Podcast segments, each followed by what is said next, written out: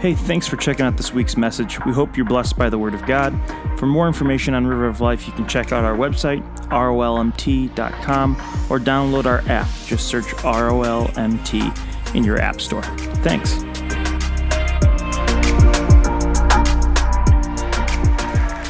Well, I want to thank you. Uh, I don't know what it is yet that we got, but I'll just thank you in advance for that uh, because what they gave us tonight is the fake one, I guess. So we'll. we'll see. Uh, you should open that and see what's in there. I wonder what they put in the fake one. Oh, okay. A big excited. Uh, well, thank you. Appreciate that very much. And we are excited to see what God is doing. Again, just to hear that Hands of Hope went out and seven families received furniture today from Hands of Hope. 86, I believe, families got food today from River of Life Church. And so, and I, the clothing closet was open. I didn't hear their numbers, but it was it was hopping down here, and it's just exciting to see what God is doing. Amen. I mentioned to you last week that uh, Nikki is also uh, stepping. I, I was thinking as as we were praying over Jordan, how amazing it is. Jordan was a young lady that I believe she started in the youth group and then and then moved into being on youth staff. God laid the, the, the dream of Breakline on her heart, and she stepped right into that. Nikki was a young lady that was in kids program, then youth group, and then God placed her as our kids director for the last uh, several years. And so it's really cool to see um, what God does when, when we raise our children in, in the church and watch what God does through them. And so next week, uh, this weekend is, I believe, Nikki's last weekend in there, but next weekend we want to honor her. And so uh, m- many of you have had your children in, in uh, Nikki in the program down at the other end. And I would just love it if next weekend, not only will you come out so that we can say thank you to her, but even if you think about it this week and you can write her a little note, if there's something that, that specifically you remember that happened with one of your kids or an interaction that you had with her, I know that would mean the world to her if, you, if we could present those to her after each of the gatherings next weekend. And we just want to say thank you to her. Amen?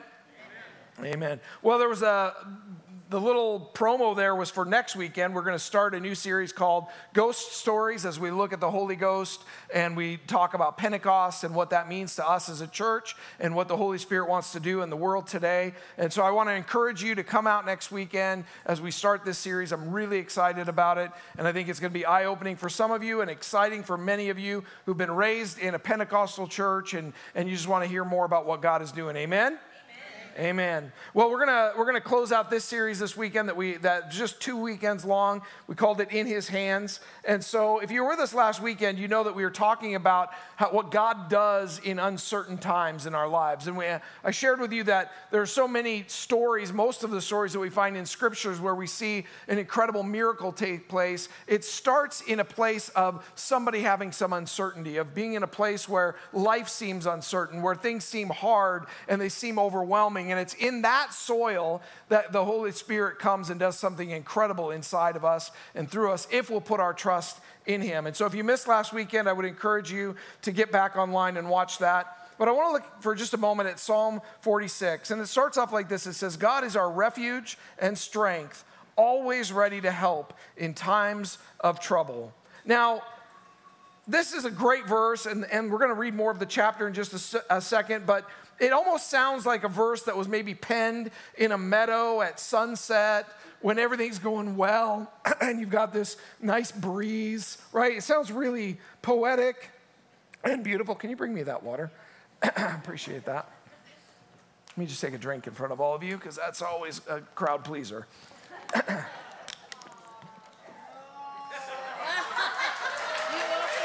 hey, some of you are here on Sunday morning. You know exactly what that's about. If you weren't here on Sunday morning last week, I got to dedicate my grandbaby. And uh, they put a nice, beautiful picture of her up on the screen. And uh, I didn't realize that. So I got up here and they were like, oh. And I was like, is that the new greeting when I get up on the. Anyhow, all right. Guess you had to be there. Um, as we continue, Psalm 46, verse 2 says this So we will not fear when earthquakes come and the mountains crumble into the sea. Let the oceans roar and foam. Let the mountains tremble as waters surge. A river brings joy to the city of our God, the sacred home of the Most High. God dwells in that city. It cannot be destroyed. From the very break of day, God will protect it. The nations are in chaos and their kingdoms crumble. God's voice thunders and the earth melts. The Lord of heaven's army Uh, uh, is here among us. The God of Israel is our fortress. Come, see the glorious works of the Lord. See how he brings destruction upon the world. He causes wars and ends throughout the earth. He breaks the bow and snaps the spear. He burns the shields with fire. Be still and know that I am God. I will be honored by every nation, I will be honored throughout the world.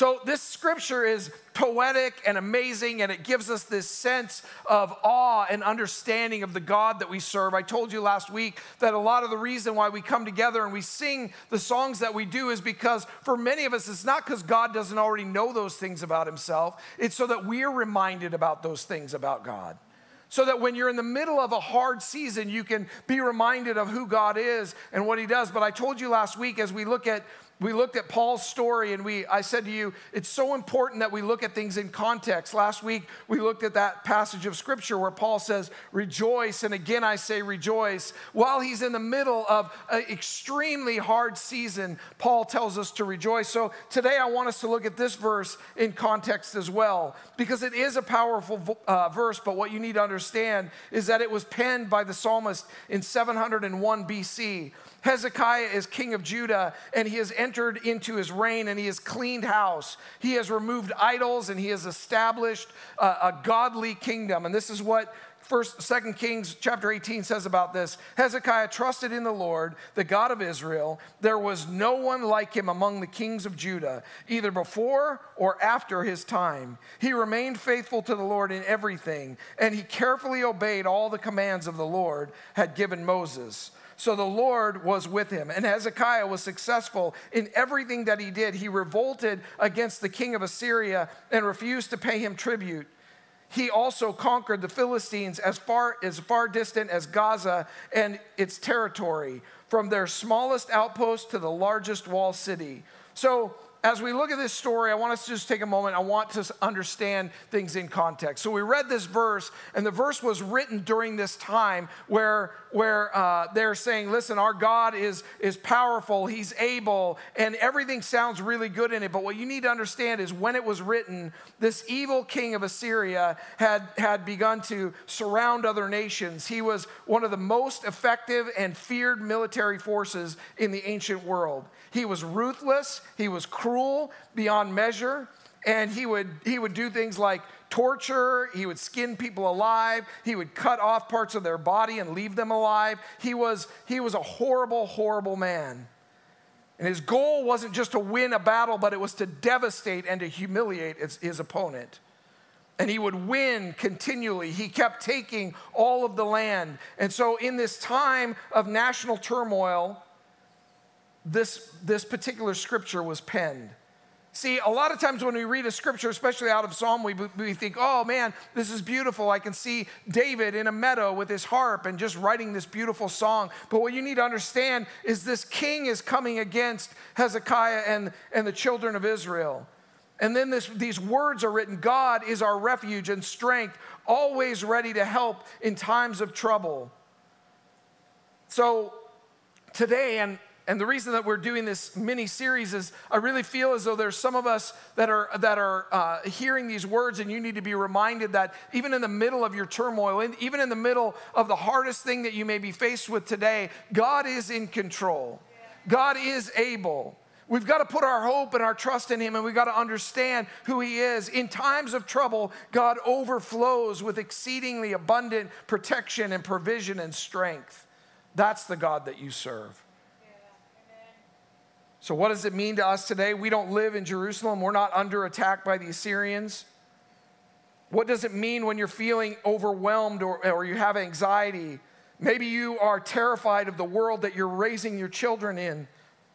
You can't help but turn on the news or watch social media and see that Disney and Target are sexualizing and grooming our children, and Adidas and Sports Illustrated feel like putting men in women's bathing suits, and it's there to co- confuse, further confuse a generation that's already confused.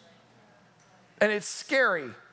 It makes us it makes us fearful at times. Maybe the political mess you don't feel safe or maybe your job feels fragile or your marriage is hanging by a thread or your kids are struggling. What does it mean to feel uh, feel weak in your faith?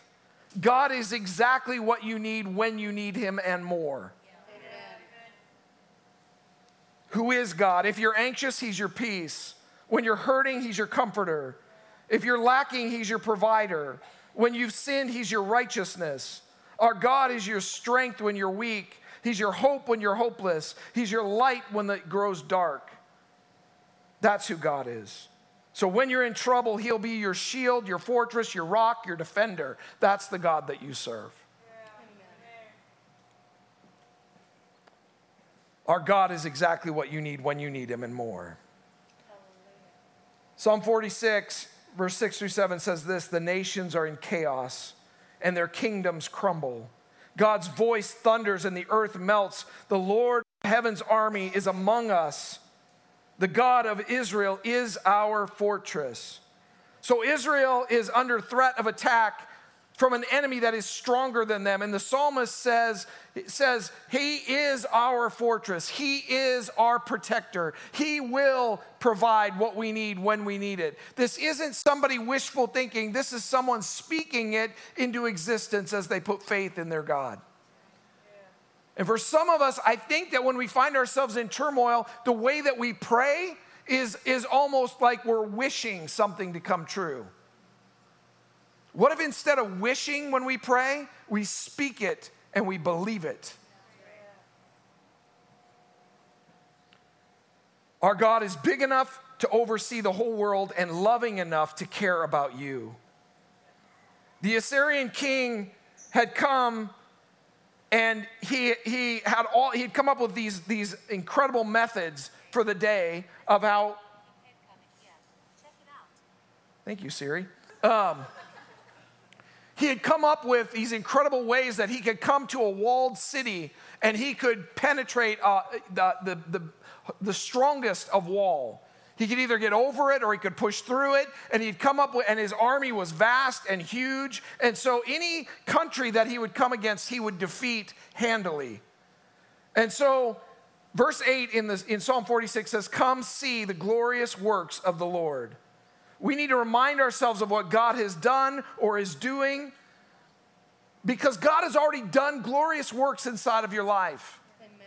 If you're sitting in this room and you've accepted Jesus into your life, you've already seen the biggest miracle that could ever take place. Yeah, and that is somebody who didn't deserve grace, somebody who was lost, somebody who was doomed received salvation from a God who was perfect and didn't need to do anything, but he loved you that much that he that he died on a cross, and that's why we celebrated that tonight in communion. But you need to realize that's a huge miracle.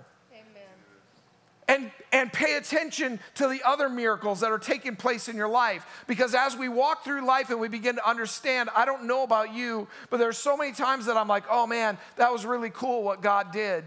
And I love it because the children of Israel, when they crossed over into the promised land, they were told to take stones and, and make a monument to remind themselves of where they came from and where they were then. For some of you, you need to, you need to put some stones down you need to be reminded of what God's done. And maybe that looks different for you. Maybe it's not a stone in your yard, but a post-it note in your in your bedroom that just says, "Oh, I remember when God answered this prayer. I remember when God answered that prayer." So that when you come against something that seems overwhelming, you can look back and go, "Oh yeah, but God is faithful."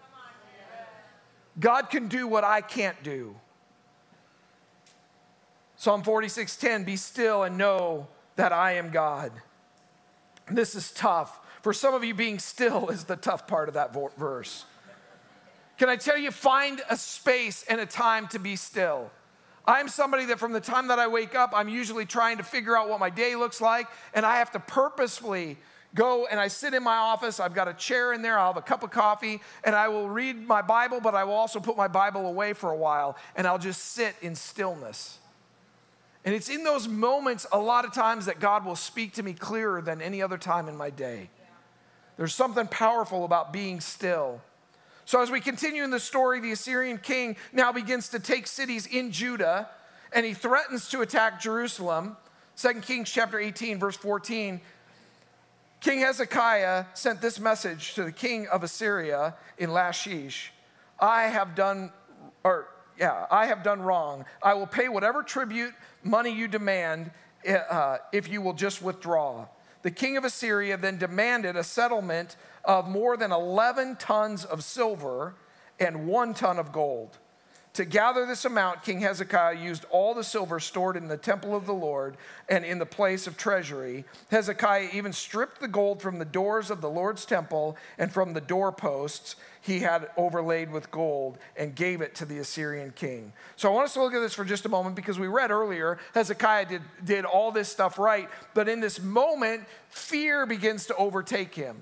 He has committed himself to being a follower, that he was that their kingdom was going to do what God asked him to do. And he had even, as they're reading, as we read that, that he was doing what he was supposed to do. Part of that was denying the king of Assyria tribute. In other words, not paying him anymore.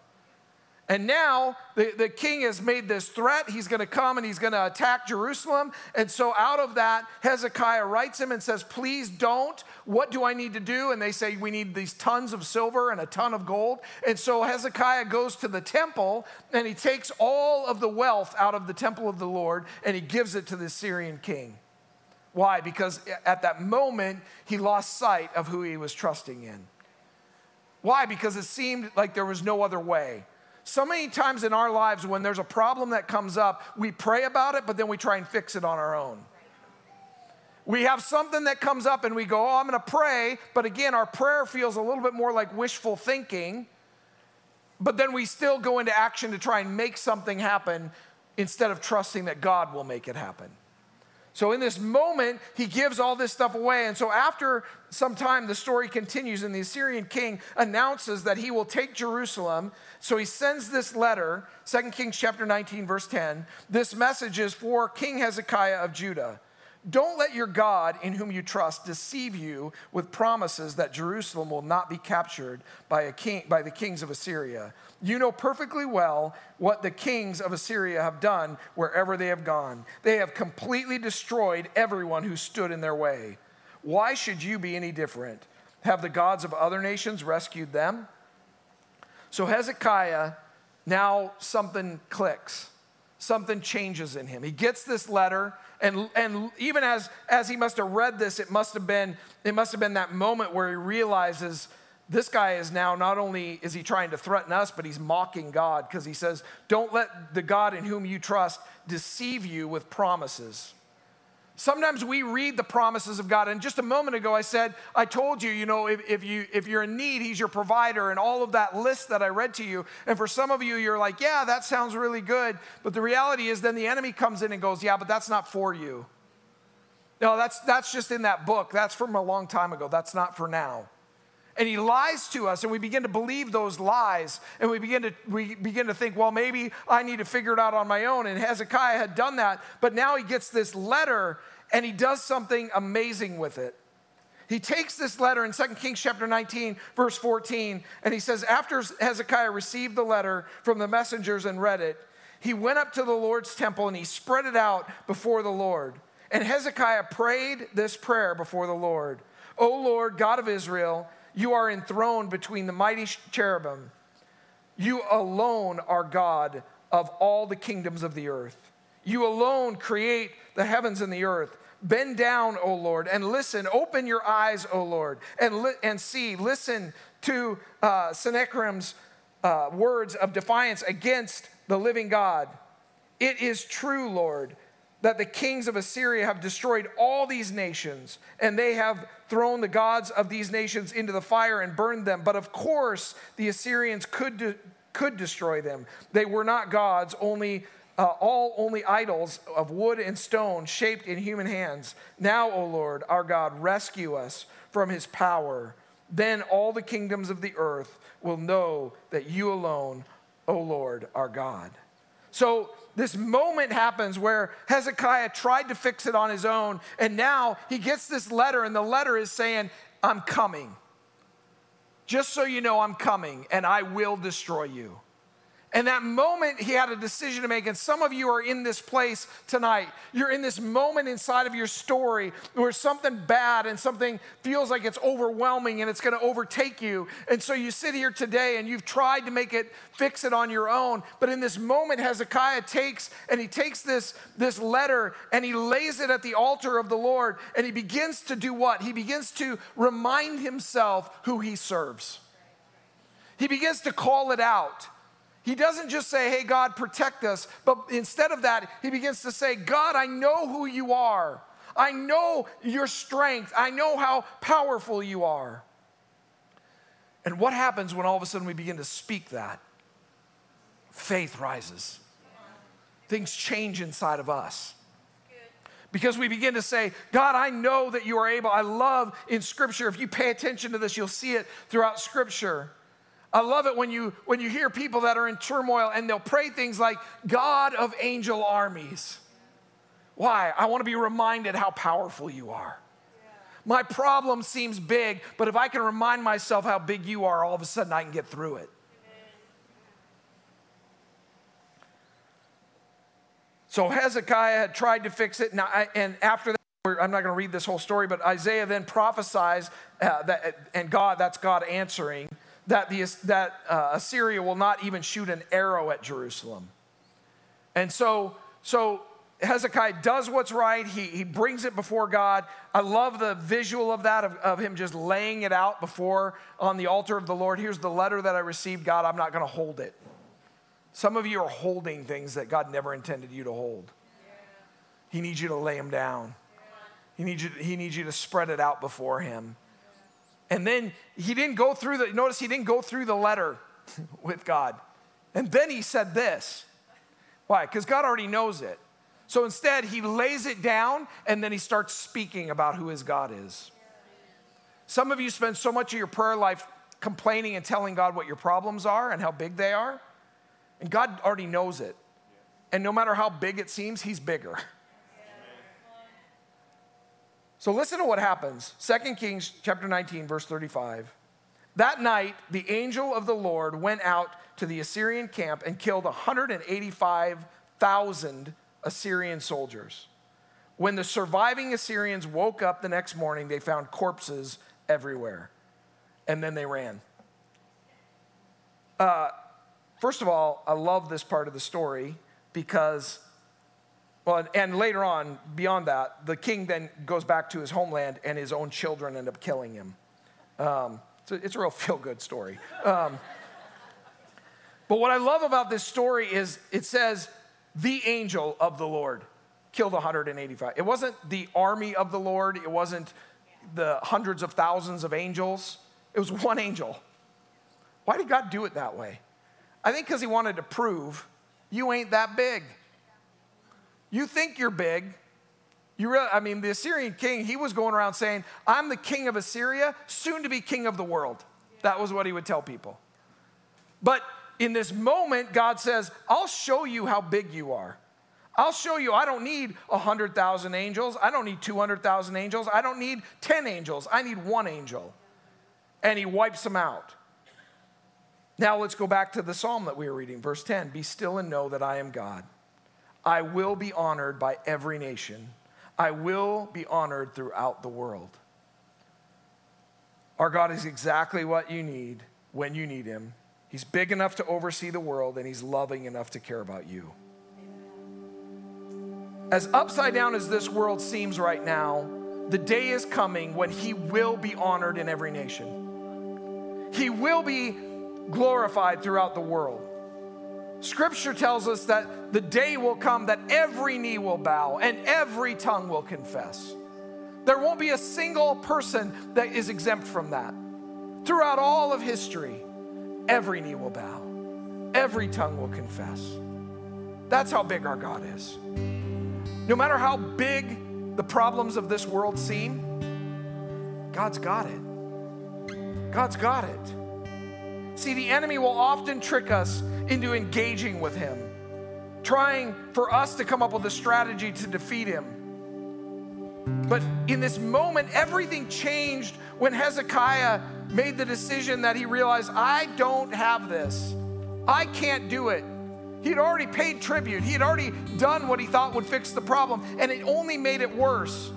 But instead, he takes the letter and he lays it at the altar of the Lord and he says, It's not mine anymore. I'm letting it go. This thing that when I read it, I'm sure I can't even imagine being the king and receiving this letter from somebody who you know, you know has the ability to do what he says, what he's saying he will do.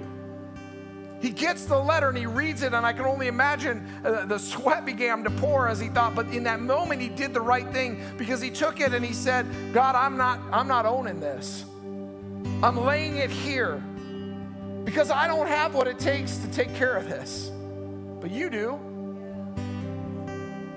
And for some of you, I really feel like as we close this out today, that you need to come to a place where you go, you know what? this problem, and for some of you, your problem's so small that you don't think it's worth God's time. It's not true. God cares about you.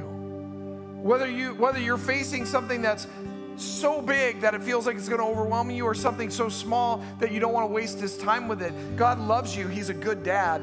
He's a good father. So he wants to meet you right where you are. But for some of you, you keep trying to solve it on your own, and prayer and trusting God with it is your last resort if nothing else will work. Hezekiah, I wonder what would have happened if he hadn't given the tribute, if he hadn't paid all that to the king. If instead he'd have done this right out of the chute and said, God, I'm not, I'm not good enough, I'm not big enough, and I need you. And the thing that's amazing, and this is what I want you to hear today, because when you come and you lay down whatever that thing is, you don't need to reiterate it to God, He already knows it. But what you need to do is you need to start telling Him how big He is. You need to tell Him how amazing He is. And as you do that, not only are you glorifying Him, but you're reminding yourself who you serve. There's something powerful about praise. There's something powerful about exaltation where we say, God, I, I, I see you and I know how big you are. And for some of you, your prayer life needs to change because you need to, you spend more time glorifying your problem than you do glorifying your God. Glorify Him, praise Him. I, I, I, wasn't planning on doing this, but I really feel like even as I laid that piece of paper down on the on the altar, I feel like some of you, you got stuff in your life that you've been battling and you just need to I wouldn't normally encourage you to do this, but just take one of the envelopes out from in front of you and write on it whatever that problem is. Or if you have a scrap piece of paper, do that instead. But uh, and then as we worship, maybe you need to come and you need to lay it at the altar. And you need to just go, God, I'm not holding this anymore. I'm not going to keep doing this. And then praise Him. And then worship Him. Exalt Him He's got the whole world in his hands. He's big enough to hold the whole world, and he's loving enough to care about you. That's beyond our comprehension, but it's absolute truth. I want to pray over you. We're going to close with a little bit more worship. God, I'm so grateful that you see us, you love us, you have plans and dreams and desires for us. I'm so grateful that God, the enemy, he's so loud sometimes, but he's so weak. And you are so strong. the most dangerous army on all of the earth, and one angel defeats him. That's how strong you are. So, God, we, we put our problems in the hand of that God, the God who is able the God who is not only able, but that cares for us. God, I know that there are those in this room today that they do need a provider. They feel as though things are overwhelming to them right now. Some who are anxious, they need your peace. Some are hurting today and they need your comfort. Some feel weak. God, you're our strength. God, bring hope to the hopeless.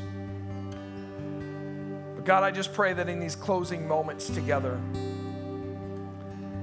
That God will learn that in this moment, the way that we see victory is not through us striving to make things happen, but for us putting our full trust in you. Remind us that you are the God of angel armies, that you are the God who can do all things. You're the creator of it all. So, Lord, we speak to the enemy right now and we tell him to be quiet because he's a, he's a loser. He's lost.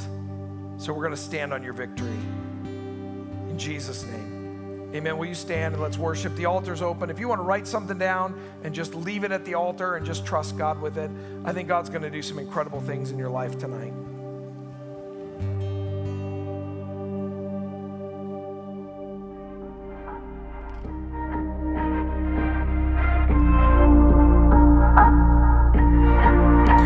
Thanks for listening. River of Life is a ministry in East Missoula, Montana. We exist for one purpose to make Jesus famous by showing his love to the lost, broken, and hurting. For more information, you can check us out online at rolmt.com. If you've made a decision to follow Jesus today, we'd love to talk to you about what comes next. Shoot us an email at nextstep at rolmt.com.